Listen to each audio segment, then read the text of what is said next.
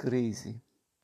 Al liceo il mio docente di religione ci spiegò che crisi derivava dal verbo greco creomai, cresco, credo per dare un senso positivo ai turbamenti dell'adolescenza e grazie a questa falsa etimologia la derivazione sarebbe da crino, discerno. Guardo alle crisi come ad occasione, appunto, di crescita.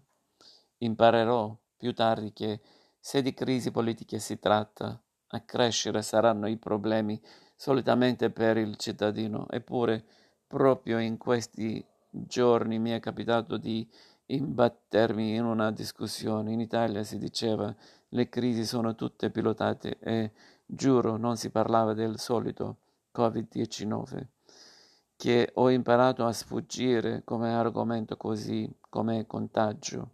No, si parlava di siccità. Ebbene, una signorina dall'aria dolce e timida mi si è trasformata in pochi minuti, minuti in una orsa pronta a difendere, mordendo i propri cuccioli, pecoroni. Le metafore faunistiche abbandonano con l'immancabile e chiedo scusa agli animali.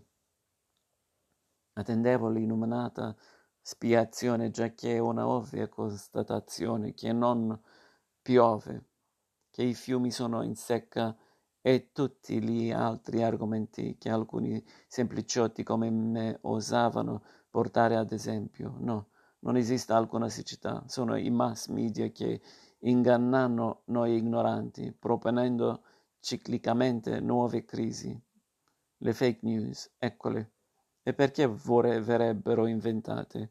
Ma perché è il governo che lo vuole? Colpa mia che perdo tempo ad ascoltare chi si e poi rivelato anche Novax, no farmaci, no scienza.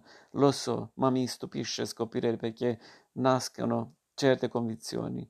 La signorina proclamava il suo diritto a riempire una piscina per l'amato cognolone in cui farlo sgozzare ogni dì e non sopportava che venisse limitata nei suoi diritti di abitante di un paese ormai avviato alla tirannide ho motivi validi per non apprezzare Draghi e co. Ma non piove. Governo ladro, per favore, no.